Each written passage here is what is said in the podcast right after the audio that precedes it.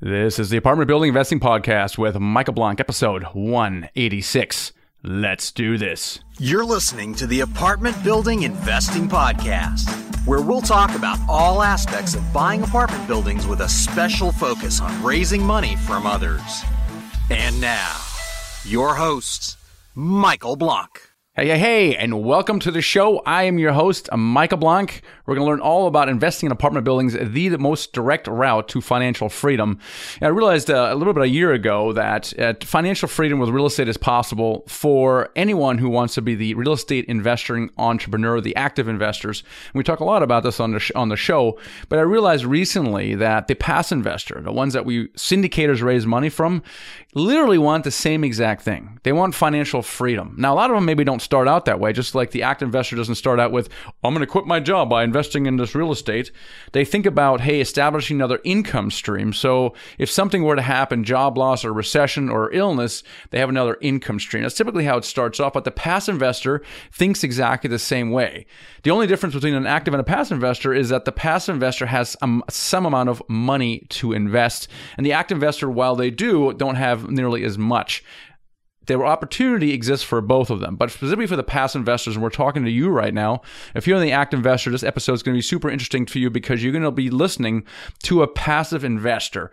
And they're going to talk about, when I say they, it's going to be uh, Spence Hilligoss is on the show today, exactly what he looks for when he invests in a deal. What does he look for in a sponsor? What does he look for in a market? What does he look for in a deal? And so understanding that as an active investor is super important as you go out in the world and try to raise money. He also talks about, hey, if you're a newbie, you don't have a track record, what can you do to induce him to invest with you? Super information. Now, for the passive side, it's obviously super interesting because Spence is one of you guys or gals, right? You have some money to invest, and how do you do that? How do you wrap your head around it? Uh, how do you evaluate different investment? How do you uh, uh, how do you remove assets from the stock market?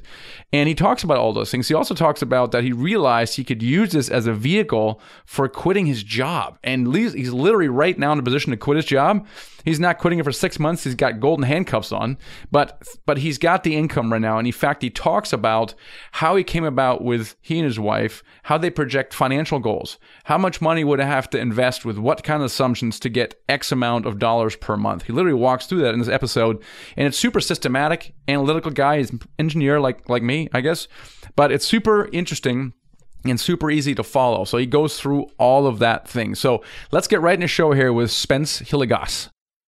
Spence, welcome to the show. Thanks so much, Michael. Excited to be here. Well, no, I'm excited because you're basically ready to quit your job right now, and you did it all with passive investing. And this is a whole new thing for us in our audience because I talk a lot about financial freedom by becoming a syndicator, which is active investing, and that certainly is valid. But I've had now several people on the show who've accomplished exactly the same thing on the passive side. And what I've concluded, of course, is that the passive investor wants the same thing that the active investor wants. They want financial freedom. They want to control their time. They want options. So you're just about ready to quit your your job and you just told me that you're going to wait another six months or so, why not just quit it right now? Yeah, that's the you know million dollar question, right, Michael? Frankly, there's two things that keep me at the job right now: the people first and foremost. You know, I manage a group. I care about the people that I work with, and I want them to succeed. I want them to feel like they're in great places and, and in great hands. So that that is uh, you know unabashedly number one. I got to take care of my people, and probably number two would just be one of the things I've heard now from actually some of the, the top you know real estate professionals that are out there people i that I kind of look at as heroes um, including yourself i would say in, in terms of transitioning from full-time w2 employee to quitting is they pull the ripcord a little too early if they could go back in time. And and what i look at as that last few you know maybe six months 12 months as you gear up you're ramping up your investing passively or maybe you're doing active stuff I looked at those numbers and I thought, let's just stay focused. Let's balance it and let's phase down the W 2, ramp up the, the passive investing and the real estate work. And then let's do it a little bit more of a soft landing as opposed to just saying, let's go all in. Let's, you know, pull the ripcord and just, t- and, and take the leap. I'm all about, you know, going all in and burning the boats as, as we all talk about. But I figured why not just try to phase this out a little bit longer? Oh, so you're scared? Exactly right. Yeah. you know, I, I, from my own experience, I mean, going from a job to to not, I mean that that was like unbelievably difficult for me. It's because you're seasoned to have a certain amount of stability, and you kind of take it for granted. And now you're like, well, I'm now going to ruin my stability. Right. Well, and you worked so hard for so long just to get to this point of you know you climb the ladder and you get promotions and you think, wow, this new VP title or this new whatever director title, that's going to be the point where I'm finally going to feel like I'm in control of my financial destiny. I can take care of my family. I can take care of people I care about. But it's just not the way it works out in life these days. Yeah, and so I, I think once I hit that realization, it was like, wait, I've got to go look beyond this ladder. It's not a ladder, right? It's actually a matrix. It's a bunch of different opportunities, and you have to go carve your way through it. So let's uh, let's rewind the clock a little bit here. So you're in a, in a good spot. You're going to have some options here shortly, which is great. But how did you get started in real estate investing? Yeah, I appreciate you asking. You know, so for me, you know, I found passive investing in particular through a journey that was really one of hardship and hard work and good timing. You know, my own investing strategy, as you mentioned earlier, Michael, has been focused on you know passive investing in multifamily real estate, but in specifically in syndications. But it didn't start out that way. So my first exposure to real estate actually came when I was just six years old. Believe it or not, uh, I was watching my dad grind it out as a broker, a residential real estate broker in the 90s. Um, and he was a top performing, you know, uh, nationally real estate broker. And so as a teenager, he made me work open houses as, as like a 15 year old. And he had me meeting with prospective buyers, like actually touring like $10 million mansions, you know, and so these are affluent prospective buyers. And, and it wasn't easy acting interested in that. That was really hard. Frankly, it scared the bejesus out of me. And I didn't really want to go do real estate at all after that. But that time of life was my first exposure to real estate. And I bring it up because it was generally a good time of life for us until I had a pretty rough set of experiences along with my family. And, and that drove me in many ways to where I am now. So that was a time when we entered this period of uh, what we call the dark decade uh, in my family. And unfortunately, because my younger brother, Justin, he was diagnosed with pediatric cancer. You know, he lived a very beautiful, brief life. And, and shortly after that, you know, some tough stuff happened. My parents got divorced, um, as is quite common in those scenarios. And the financial fallout from all these different compounded things of that dark decade, it resulted in watching my family and me as a part of it go through bankruptcy and a major downsizing of my family. And so, you know, w- watching all of that, it, it, had a profound impact on me and on my worldview. And, and it really brought me to come to this belief that, like, what can I do now to play defense better financially? You know, because I have my own kids now, right? I, I, now I'm the dad. I'm out there trying to to make my way in the world and provide for them. And, and I, I found myself from those events asking questions like, like how can I avoid bankruptcy like that? How can I take lessons from that? How can I create a financial moat around my family? You know, like how, how can I truly set them up in such a way where if something like job loss uh, for me or terminal illness or a debilitating injury or so, something crippling like that were to happen, how do I keep the lights on? And how do I keep food on the table for them? And so, you know, long story short, watching that broker experience for my dad, like it made it made me really feel like that's the most active type of active work. And there's so many roles out there, including W two work, uh, like we were just chatting about a moment ago, where you stop working, the income stops flowing, and that is something I, I became somewhat obsessed with now in my adult life. And it started all the way back then. And so financial defense is top of mind for me. And I thought there must be a better way. So flash forward, I'm in, I'm here in this tech career. I work in Silicon Valley. I'm in here in the Bay Area, California. I'm now at a real estate tech company, five companies deep in this software journey, 13 years into a career. And I'm, I'm just watching this play out, both from my own personal journey as a corporate employee, but also now having managed and hired so many people across these companies, I just want to, to share that this insight. This is how most tech startup company employees approach their wealth strategy. And it's four steps and it's really straightforward. And this is fascinating, which is step one, join an early stage startup and hope that you get a meaningful piece of equity in that company. Step two, work voraciously, like work 24 seven, nonstop. You know, you're, you're working 16 hour days and I, I can happy to go offline and talk more about that at some point if you'd like, because I did that and I've done that. Step three, you pray that you get the one that you picked, like the one startup tech company that that is like the next Facebook or Google out of a thousand. And maybe that startup happens to have like a liquidity event. And then step four, you're probably matching all of your expenses and your very expensive housing costs in the Bay Area or, or whatever other pricing market you're in, all of your life expenses, and you're matching that income. And maybe you have some additional savings that you put into a 401k, but most of the time you're not saving anything that can uh, assist you in the short term. You usually have to wait till retirement to touch any of that stuff. So I bring all that up because that was my playbook for the last 10 years, roughly. That was mine as well. I don't know if you know this, but I have a software background as well. In my situation, I got lucky.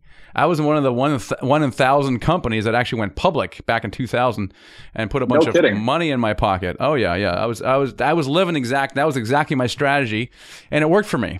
But when I read Rich Dad Poor Dad in 2005, and I was about to go and essentially start my own software company, I realized the the low probability of that happening again.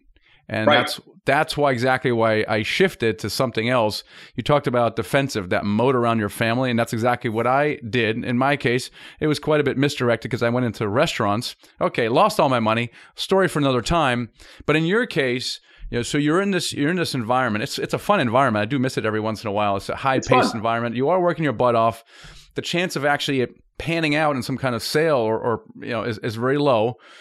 So you're in this environment now, and you're trying to figure out how to play, you know, financial defense. What do you decide to do?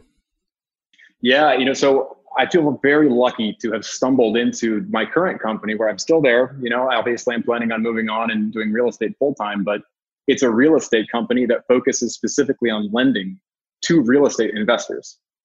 So here I come after getting, you know, scared off from real estate by my dad's line of work as a kid, somehow full circle ending up back in the real estate world through a tech company lens. And I'm surrounded with flippers because that's the type of investor that we work with at this company. And I just get the bug. You know, I pick up Rich Dad Poor Dad, you know, that you just mentioned. I read the Purple Book, and then I read 23 other books, and I just get the bug so bad. I listen to your podcast amongst many others, 400 plus podcasts, I think, over a course of two years. I get coaching programs going, all these different things, and I compare these strategies that are out there, like flipping, wholesaling, being a broker, uh, and, and I look at the asset types, you know, single family, small multifamily, multi, large multifamily, all these different things. And after doing all that that diligence and that nerdy research, I realized like the way that I'm going to play off not just defense but offense, is like like to grab the reins and do something about this, is I'm going to go with if you use that the Kiyosaki language that I think he even brings up in uh, Rich Dad Poor Dad of uh, the buckets versus the pipeline right? It's been mentioned a thousand times, but it man did it resonate with me where you can go and create these one-time cash events like, dumping the bucket on the table like a flipper or a wholesaler or a broker. And that's a great way to build capital one time. But I want a pipeline. Like I want to build passive income streams that are going to flow for all those reasons we already talked about. And so that landed me on I got to do passive income. But we didn't start with multifamily. We went out and started doing the build a residential portfolio playbook. We bought rentals and, you know, we got up to about seven rentals before we realized the late night plumbing repair call was still something you have to deal with, even when you have a property manager. And like it, it blew our minds. Like we we were sitting there going, everyone told us rentals are passive, and so we built that portfolio, and we still couldn't get away from having to actually deal with the headaches. And so we also had some vacancies, and like we watched the vacancy go from 100% to zero and all of a sudden all of the income from these things were gone and so we dealt with that. It didn't leave a great taste in our mouth. We still have that that modest portfolio, but we also just looked up. We looked up market, and we realized that if you go and focus on the bigger stuff, it's more stable. Your your vacancy doesn't doesn't go up immediately to 100% when one person leaves because you have 100 units or 200 units or 400 units in a big apartment building and that you've also just got more predictability and more tax efficiency and all those wonderful things that come along with multifamily when you go bigger. And uh, and that's why we passive invest in those things now. Well, I agree with that, but but back to the you were buying single family. Were you were you lord- landlording yourself, or were, were these turnkeys, or what kind of single family investing was this? Yeah, so we uh, we first bought locally. We kind of had we went through the series of steps that is almost so logical. So you know, predictable, Spence. it's so predictable. It's we went local because we weren't quite comfortable yet, quote unquote, going out of state and buying sight unseen. So we drove around for a whole year locally to find some kind of cash flow in this California market, which by the way, is just not not worth it. Just totally not worth it. Happy to talk offline if people ever want advice on that one. But we did buy a duplex and it's cash flowing. It's four hundred and thirty thousand dollars to eke out two hundred and fifty dollars a month in cash flow, Michael. And that, that number doesn't feel great. It, it, of course, it will appreciate. But we did that. Then we went to turnkey and we went turnkey, bought in the Midwest. Yeah, that sounds good. A lot of people do that. And it is stabilized now, but it wasn't at first. And so they have property managers on the turnkeys. I will say that there is more involved still in managing those those turnkeys than you would expect. And there are. I'm very happy with the company that we went with, by the way, because you know turnkey turnkey has kind of a polarizing brand out there. It seems like, uh, and and probably for good reasons. But we feel lucky that we did find a turnkey company that treated us well, but the asset is not quite as passive as even on its best day as, as you would think. And so we right. still have to take that phone call. Yeah, I've heard the same same thing. A lot of people, like you said, is a very very similar path. They'll have a, a local, some lo- local small rental. They go, ah, this kind of sucks. I'm going to go passive, and then they go with turnkeys, right. and they discover it's not so passive, and you go through phases. And so you said you said, okay, what else is there? And you discover multifamily. You got it, nailed it. Yeah. So, what do you like about investing? How is that experience different than, say, turnkeys or your own houses? Oh my gosh! You know, I, when I compare it a little bit through the lens of kind of the tech career that I've had, I think about the rigor and the operations and the frameworks that you that I use in that career, and it's so much more akin to multifamily and passive investing in multifamily. What I mean by that is you can see everything on a beautiful spreadsheet. if you think spreadsheets are beautiful, you can find that in multifamily. And so up front, you just analyze the deal, you build the right relationships with the right people. You know, there's kind of a three, three, three ways to vet a deal. And, and that's, you know, the operator you're working with, the market that you're looking at in the deal itself. And once you get that framework built out, and we've invested heavily to, to kind of dial that in for our purposes, even all the way back to the first one, we went and did a lot of diligence on that one. You can analyze it and you can really look at it and say, oh, we believe that. We believe that over the next five years, for example, if we put in 50,000 bucks of our own capital into this investment and it's out in a place like Texas, then it's going to not only take that 50,000 bucks and pay us an income for 5 years at you know some, something reasonable and pretty tax efficient, it's then going to come back to us with predictability when they sell. And maybe if we're lucky, there's going to be a cash out refi along the way. But I don't know anything else. I haven't personally found anything else where I can go and put my capital into something like that, effectively have it double within a five year period, and come back to me at way lower tax rates than I have ever seen in my W 2 career. I don't ever lift a finger when it comes to managing the passive investments in multifamily that we've invested in, which is still blowing my mind because it's in some cases less capital than we put in, right? I mean, you can say that our previous investments in, in uh, residential were just like learning, you know, you know, singles or doubles or whatever baseball analogies you want to use. But in passive investing in multifamily, we don't lift a finger besides that upfront diligence, and then we just get updates from our, our sponsors. And and, the, and hopefully, if you, cho- if you chose wisely, and we'd like to think we did so far, the partners will send you a lot of detail. So they send us these reports, and we get to see, oh, cool, looks like the occupancy is strong, looks like the rents are where people want them to be. And I'm glad to see that in direct deposit landed in our account the way it was supposed to. It's just, it's like clockwork. And, and I still scratch my head going, man, why didn't like I know about this 20 years earlier? Well, that's why you're on the show to kind of change that because it is the most amazing investment vehicle on the planet. Uh, the combination of cash flow, you don't get cash flow from stocks unless you're selling puts or calls, like advanced stuff. No cash flow. You get consistent, predictable returns, and you don't pay any taxes or very few taxes. It's it's mind boggling, and it's all because the IRS, or government, wants us to invest in real estate. That's what we think is important. So that's interesting. Now, so you've been through this a few times now, and you kind of see what the effect of that is to what degree does this allow you to do to do any kind of planning, financial planning, goal setting? Like, you know, we talk a lot about, you know, uh, about this freedom number, you know, trying to covering your expenses. Can you talk about a little bit more what in, in, in what to what degree you can provide some guidance around goals, financial goals that people, past investors can set? Yeah, I can share what we do. Not to say it's perfect, but I feel like it's working out for us. And it was not easy to get to at first. So, a, a quick aside will be that my wife, uh, Jennifer Morimoto, is not only my my partner in life uh, and and a fellow parent, but like she's also my business partner. Um, and so we sit there and we analyze and decide on these deals and set goals together. And so up front, we spent man probably two to three weekends at least having some real conversations about like what did we want out of all this because in the end before i go into the financial targets i got to just add that like our big number here is not based on wanting to go buy a jet I, am okay if people want to go do that that i mean frankly that, that's totally up to them for us we want to be great parents we want to be present physically parents whenever possible we want to be able to give back charitably these are all some of the reasons why we want to be able to get passive income it's not because we want to live some huge uh, life in a mansion and fly jets. We want to do, we want to live a good life, be good parents and give back. And so, how do we do that? Now you're getting into the financial goals.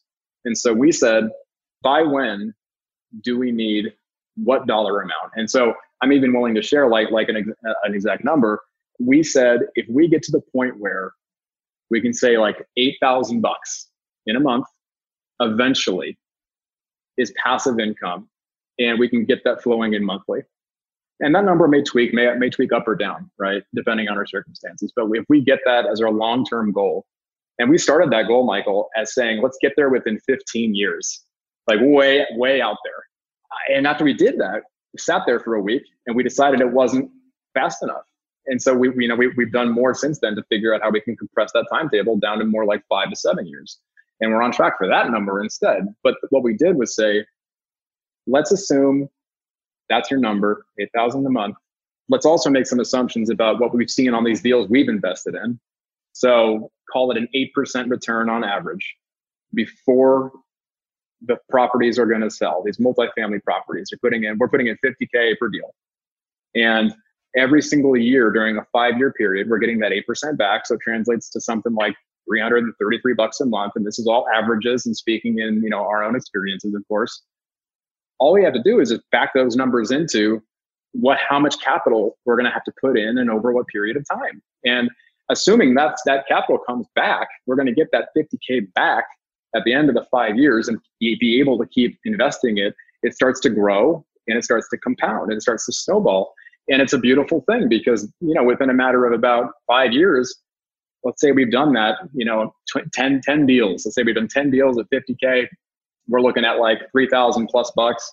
Five years from now we've got our money back.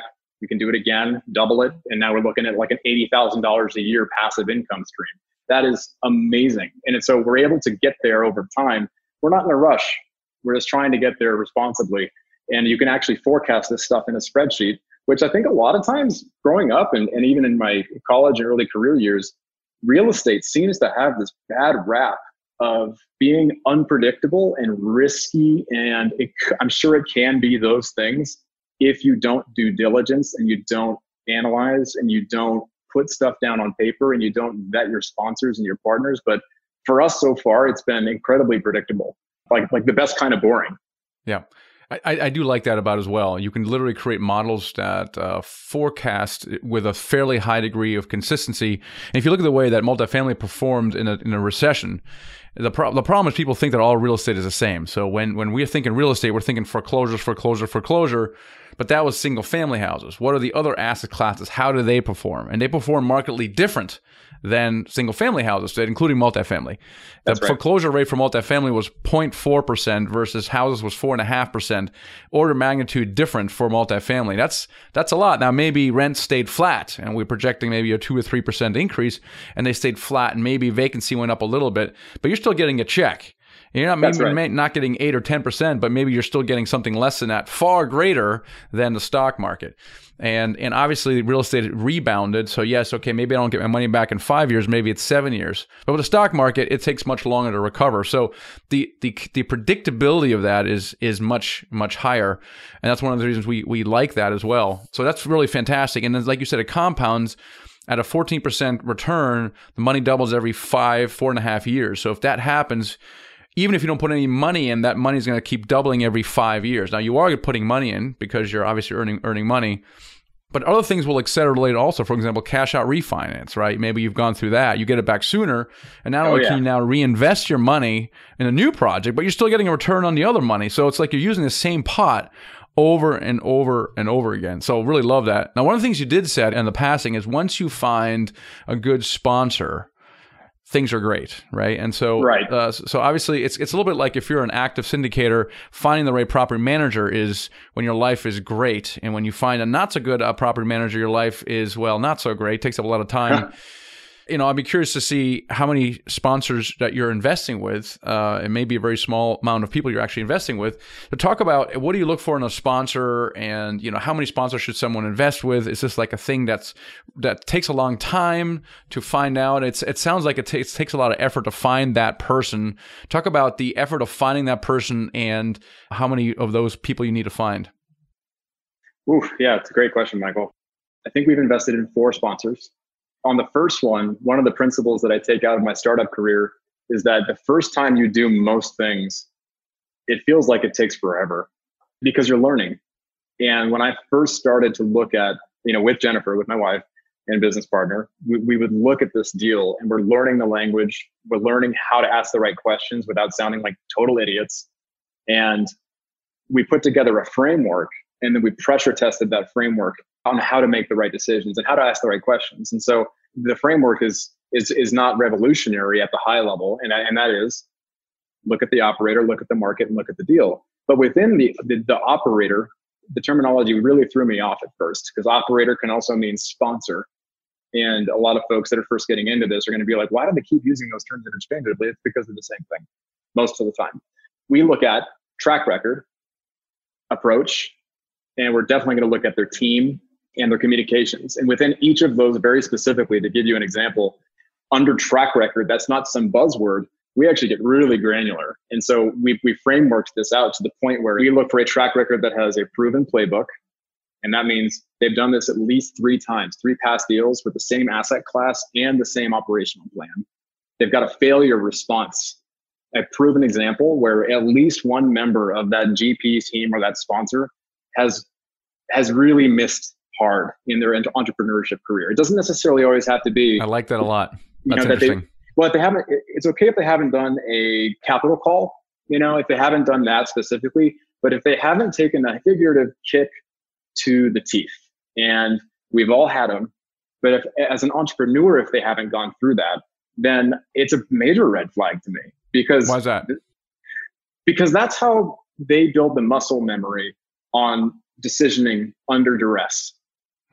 And I certainly don't want someone who's sitting there looking at the spreadsheet, managing all of these limited partners, including my capital, and trying to decide, hmm, if the project isn't going well, should I do the right thing and maybe recapitalize this project that I didn't set up correctly with my own capital, or are we going to have to go do a capital call? You know, of course, this is a very generic example, but but that that's one thing that I would say is critically important to me about the track record for someone is have they been through a hard time, like a really tough time entrepreneurially? I mean, an- another one would be trustworthiness as vetted by reference calls. So, same thing if you're hiring for a senior leader in the corporate world or a tech company, you better believe they're going to have some people that are willing to vouch for them if they're if they're good and if they're trustworthy. And if you struggle to find one person or two people that are willing to vouch for them, you got to run because it's just not. It's it, it, tells you everything you really need to know. The success leads clues thing applies here, but in this case, I want to talk to people that actually would be willing to vouch for them. A couple other things just to rattle them off: skin in the game, meaning they invest in their own projects in a meaningful way. Project performance. They've actually accurately, reasonably forecasted that they've done this in the past and they can do it again. And then exits. Have they ever had a single exit whether that is a refi. Hopefully, if it's, let's say it's a new sponsor team, a new GP team, maybe one of the members has had a successful exit or a couple successful exits. We at least want to see that because clearly there's there's new new teams formed every day. So I, I, just wanted to give some kind of granularity around that, so it's not too. That's great. I think I think that's that's really great. Now, if I'm a newbie, newbie syndicator, and I'm doing my first deal, obviously I'm ch- I'm checking very few of those boxes. And it sounds like on the surface of it, you would not be investing in, in a, a some, with someone who just found a great deal, you know, right. wherever it is, but they are not checking those boxes. So, what is your advice to a newbie syndicator to try to get investments from, you know, more seasoned investors like you? Yeah, you know, one of the things I have I have absolutely cherished and found critical for uh, for educating myself on this journey has been partnering and coaching. And what I mean by that is you can find people out there who are very experienced and they've done deals, many of them, and they are willing to work with you if you are willing to work for them and add value in some way, shape, or form. And so if you are out there and you know i've been talking to a handful of folks that, that have, have approached uh, us recently asking hey like we should partner on a deal and, and i'm like well cool. Um, have you ever connected with so and so and i'll kind of point them in a direction of someone who i know is an established operator that is willing to work with people they'd love to find a great deal too. So you can partner up with people you can borrow that credibility. And i think that that has been critical in my own education journey just trying to understand at first how do i approach people that have these amazing journeys and track records and basically say i'll hustle i'll work extraordinarily hard for you to add value in the ways that i know how to do it. But if you do have a great deal and you're brand new to this and, and, and you're trying to raise capital from a person like, like myself i would just say if you sit, sit up and sidle up next to a person who's done this many times and then you approach you're going to get a much better response so again, guys, if you listen to this, uh, gals, uh, partnering with more experienced ones really opens doors. So that's really cool. Now, earlier you said there's three things that you look for when you're uh, investing. One is sponsor. The other one is market and deals. Talk about what you're looking for in in the markets. Yeah, what's so cool about this, which really like, I, it kind of confused me at first, Michael, when I was getting into this a few years ago, was how much publicly available information is just sitting out there for the taking. And you can research stuff at the city level and at the neighborhood level. And there's websites that you can just go on right now. Anyone can do it. And you just have to know what to look for. So we look for at the city level and at the neighborhood level, thriving, growing markets. And you'll hear the term both in, you know, I would say podcasts as well as just blogs and, and articles out there. Look for markets with quote unquote fundamentals, right? Strong fundamentals. But what does that really mean? What that means is, let's think about it for a sec an apartment building has tenants.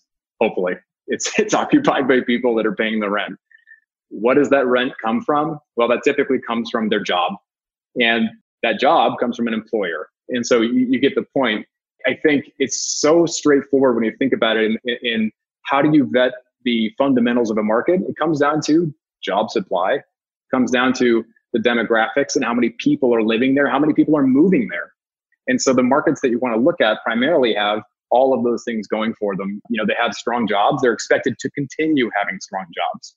I think a, a common question that has come up a lot recently, and it's a fun topic to debate, frankly, is there's a lot of talk right now at the national level about a correction and a recession. And uh, one of the things that I didn't really wrap my head around until I got into this business was that real estate at a local level is really a different animal. And it, let, us say that five, six major employers going to a large city and they, they expect to continue hiring, continue growing.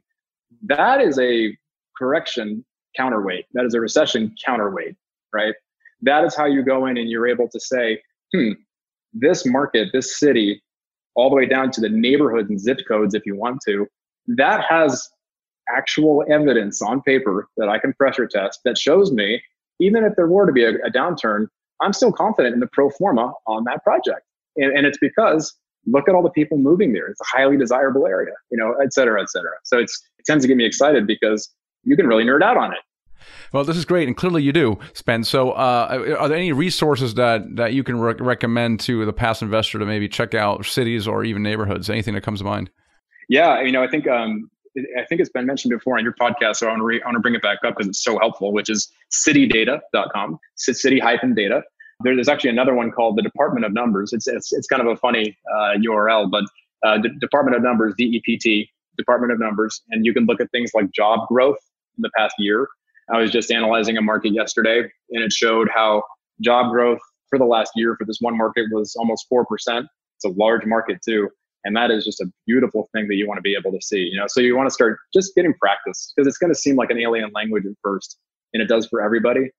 It just takes practice and all you got to do is start poking around and looking at those websites. But the most basic if you just want to start getting an understanding just go to google and like literally type in a major city that you have an interest in and yeah. see on, on the wikipedia listing it'll have population. It'll have things like let's look at the year 2000 all the way to you know, reasonably about 2017 is when you're going to see reasonable data. So you, you can look at that trend over time. That's fantastic. And the third category is deals. So you got a strong operator, you got a strong market, and now what do you look for in a deal? Yeah, you know, all of the deals that we have invested in so far have been value add deals. There's so many of them out there right now. And I think value add means something very specifically. It means the operator or the sponsor is going to go in and, you know, pull some of these these, levers, whether they're operational or even management driven. And they're going to improve the value of that property over a period of, of maybe a couple of years. And so what we will, uh, are looking for at the deal level is, well, are they specific in how they're going to do that? You know, if, if the expenses are high, what are the things they're going to do to lower those expenses? An example um, on the on the increase of income side is if they're going to add value by increasing the income that comes into that property, they're going to look at rents, but also are there other ways to do that? Or maybe there's let's say paid parking and they haven't actually been charging consistently. Maybe maybe there's other services maybe they have a car like a property we actually looked at recently was like an on-site car wash you know it's just like a place where you put in some money and you wash your car you know it's it's, it's that kind of stuff where it's as funny as that sounds adds real value to a property over time. And so those are the kinds of things where you can actually go and take a look and say income when they say value add how are they actually going to do that? And can they speak to it in detail? Expenses how can they reduce them make it more efficient?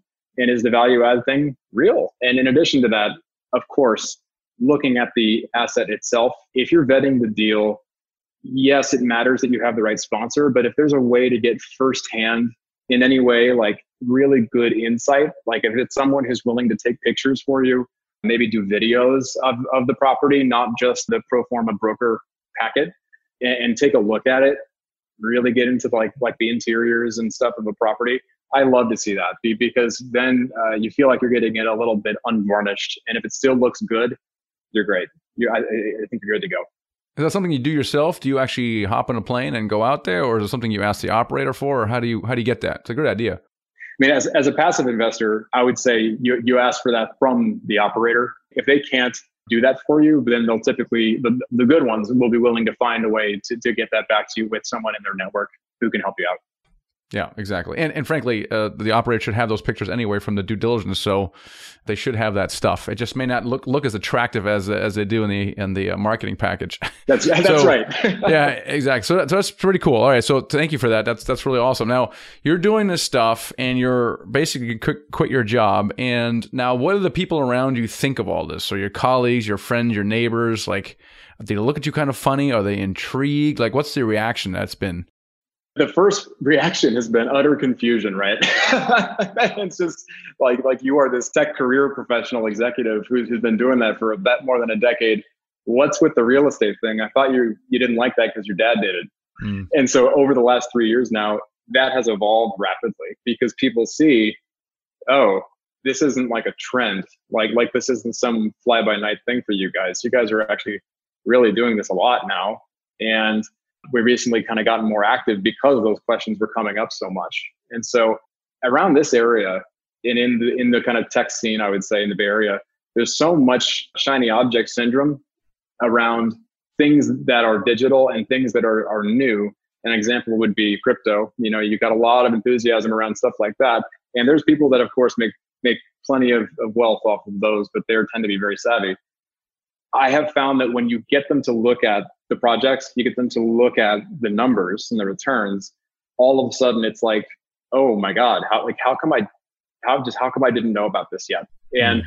and at first there's this deep uh, skepticism because so many folks in our network consider themselves to be smart. they are yeah very smart and, yeah. and, and, and that's right and it comes down to this interesting notion of like almost a defensiveness of how could this have evaded me for so long exactly exactly because if that's the case then i'm just not as smart as i as i, as I think that's interesting right. you get so you get a lot of resistance in now because people are getting defensive about it exactly and, and i was like wow why is this person resisting this so much you know and mm. I, I even had a coffee last week with someone who uh, we, we just kind of hit it off and and and but but he has invested in a couple single family homes and I walked him through how we've been investing, and he's like, "Hmm, hey, I don't know. It just sounds too different to me. I'm gonna I'm gonna keep doing what I'm doing." And I was like, "Hey, more power to you. Good luck." It's interesting. I, I still get this. I still have friends who watch me do this over a decade. And have they invested a dime with me? No. They haven't. They just can't. Yet they're putting tens of thousands of dollars in their mutual funds, in their 401ks. And it's, you know, my, my conclusion, Spence, is you can talk to as many people as you want, but it's it's more of like a, a fishing than a hunting sport. You know, you just kind of throw the line out and you see who's attracted. Who's attracted to my lure? You know, and some people are like, I don't like that. And they just go away. And you're like, okay. But then there's people who come, like certain people have certain sense of readiness because otherwise it would be a very frustrating thing.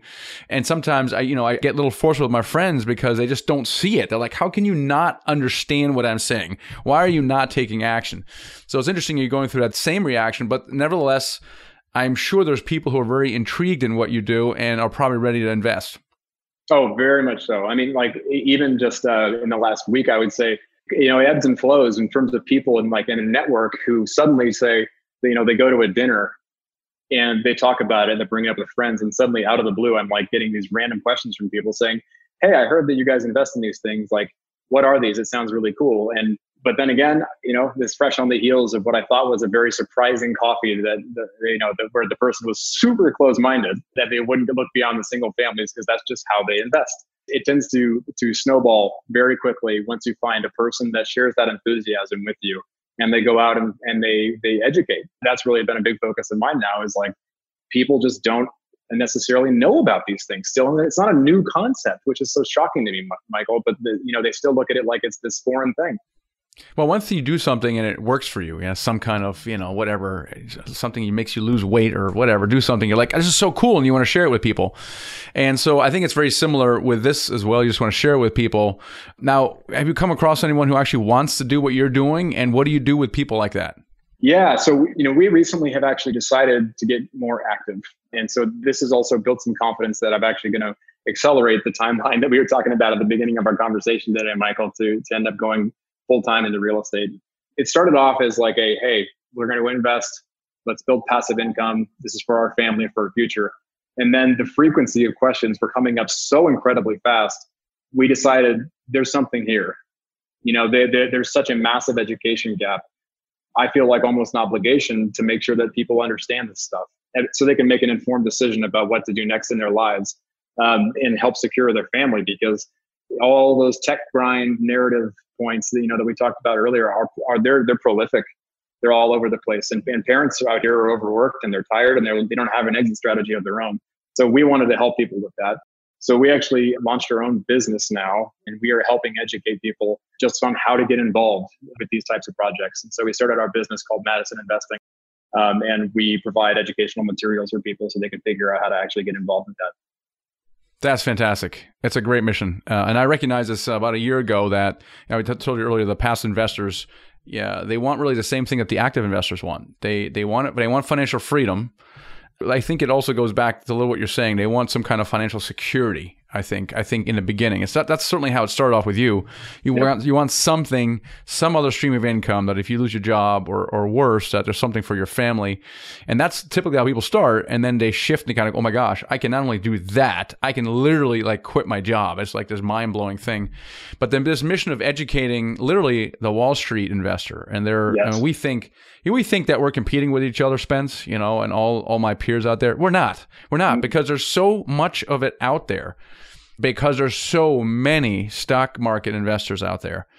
And and we're only reaching like 0.01 of all those people and there's a lot more of that. And and we all know that Wall Street stock market inconsistent, high volatility, uncertain future, high fees, high taxes, and we really want other people to do better, right? That's what you're doing. What you're doing, you're just so passionate about it. You just, you know, you want other people to do what you're doing because it's so great. So really, we have this common mission to educate the masses about how to better invest their money and, and secure their family's future. So that's right. It's awesome that you're doing. You're kind of probably weren't thinking that two years ago that you're going to start educating people, but here you are educating people and I love that. So, so you, are going to get into uh, into this uh, kind of educational role.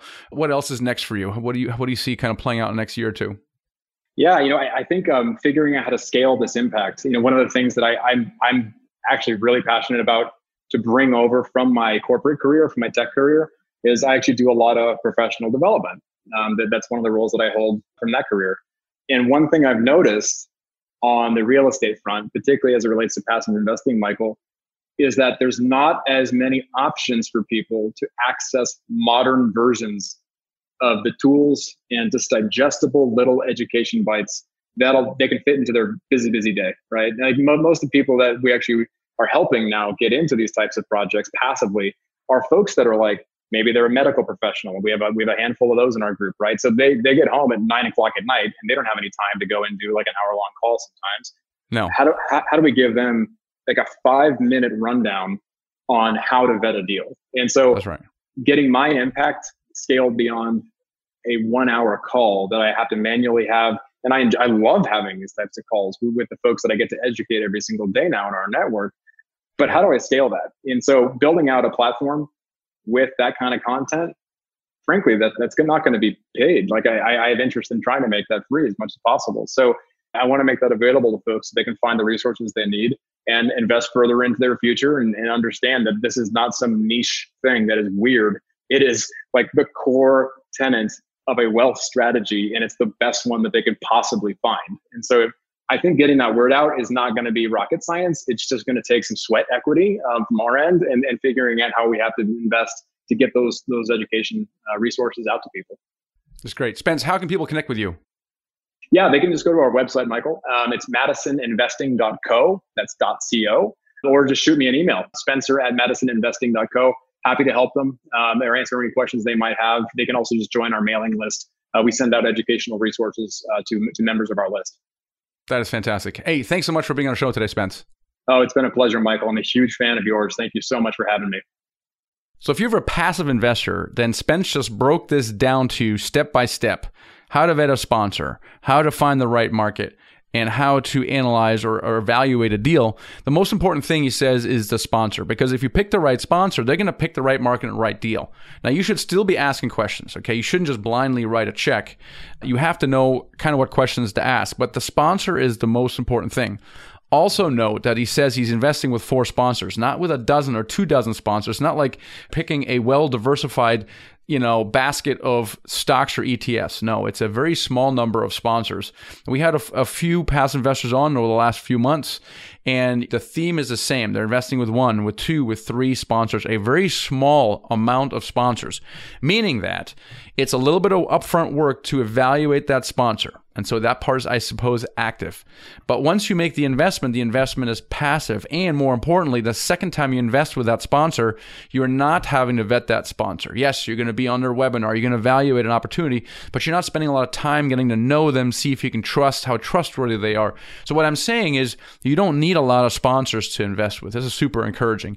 And for you active investors out there, just know that when you attract a passive investor, if you play your cards right, you nurture that person, you communicate with that person, you serve that person, they will keep investing with you over and over and over again. So, hope you guys find that useful. If you are listening to this right now and you are a passive investor uh, and you're a little bit on the fence about uh, taking money out of the stock market, which we all love, I encourage you to download one of my reports I created called What's the Better Investment, Stock Market or Real Estate? And that report is at the Michael Blank forward slash report. I think you're going to find it super, super interesting because it will shed the light on the true actual returns of the stock market and also educate you how multifamily investing works as well. If you're ready to go and you're kind of sold on the whole idea, then I invite you to schedule a call with us. You start that process by joining our investment club and you go to nighthawkequity.com. Nighthawk is our actually investment company. Go to nighthawkequity.com and you click on the join button and you fill out a very, very short, short form and then schedule a call with us. And we'll get to know each other a little bit, kind of in the way that Spence talks about, and make sure there's a right fit. And we'll get to know each other and then we can show you some upcoming opportunities that we have have. So there you go, all about passive investing. It's always good as a passive investor to educate yourself and listen to others who have done that. I'm just getting more and more excited about the passive investor path of financial freedom. So if you are a passive investor in multifamily syndications and you have uh, quit your job, please reach out to me. I want you on the show because it is such a cool path to the same goal of financial freedom. So thank you so much for your time. Catch you guys next episode. Thanks for listening to the Apartment Building Investing Podcast with Michael Blank. For more free podcasts, articles, and videos, go to themichaelblank.com. There, you can also download the free ebook, The Secret to Raising Money to Buy Your First Apartment Building. Till next time.